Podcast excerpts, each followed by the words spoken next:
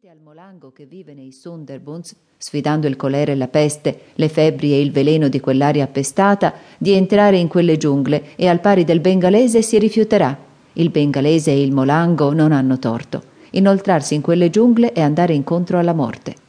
Infatti è là, fra quegli ammassi di spine e di bambù, fra quei pantani e quelle acque gialle, che si celano le tigri, spiando il passaggio dei canotti e persino dei navigli per scagliarsi sul ponte e strappare il barcaiolo o il marinaio che ardisce mostrarsi.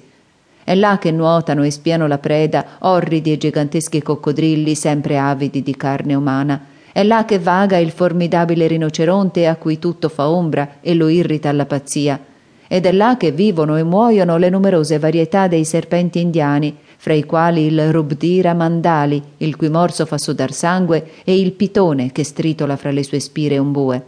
Ed è là infine che talvolta si cela il tug indiano, aspettando ansiosamente l'arrivo d'un uomo qualsiasi per strangolarlo ed offrire la spenta vita alla sua terribile divinità.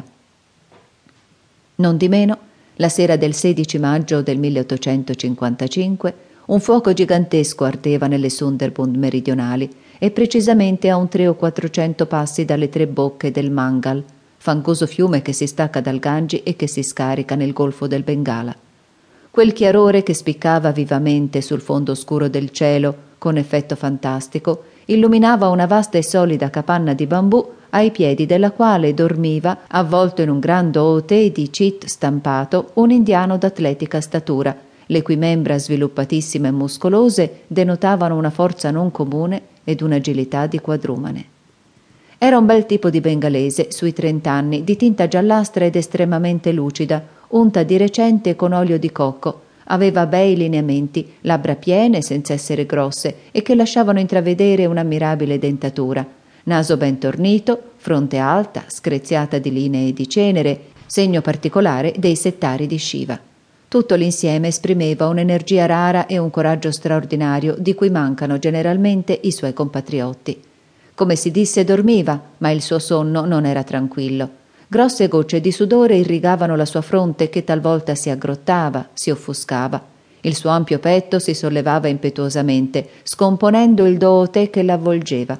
Le sue mani, piccole come quelle d'una donna, si chiudevano convulsamente e correvano spesso alla testa, strappando il turbante e mettendo allo scoperto il cranio accuratamente rasato. Delle parole tronche e delle frasi bizzarre di quando in quando uscivano dalle sue labbra, pronunciate con un tono di voce dolce e appassionato. Eccola, diceva egli sorridendo. Il sole tramonta, scende dietro i bambù. Il pavone tace, il marabù s'alza, lo sciacallo urla.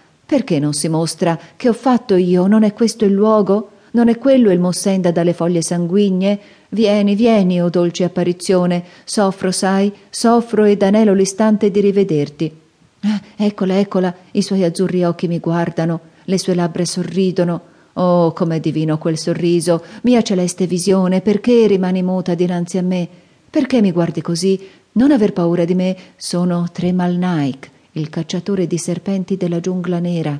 Parla, parla, lascia che io oda la tua dolce voce. Il sole tramonta, le tenebre calano come corvi sui bambù. Non sparire, non sparire, non lo voglio, no, no, no. L'indiano emise un acutissimo grido e sulla sua faccia si dipinse una viva angoscia. A quel grido dalla capanna uscì correndo un secondo indiano. Era questi di statura assai più bassa dell'addormentato ed assai esile, con gambe e braccia che somigliavano a bastoni nodosi ricoperti di cuoio. Il tipo fierissimo, lo sguardo fosco, il corto languti che gli copriva i fianchi, le buccole che pendevano dai suoi orecchi, tutto insomma lo davano a conoscere a prima vista per un Maharatto, gente bellicosa dell'India occidentale. Povero padrone, mormorò egli guardando l'addormentato. Chissà qual terribile sogno turba il suo sonno. Riattizzò il fuoco, poi sedette accanto al padrone agitando dolcemente un dugba di bellissime penne di pavone. Quale mistero! ripigliò l'addormentato con voce rotta. Mi pare di vedere delle macchie di sangue. Dolce visione, fuggi di là, ti insanguinerai.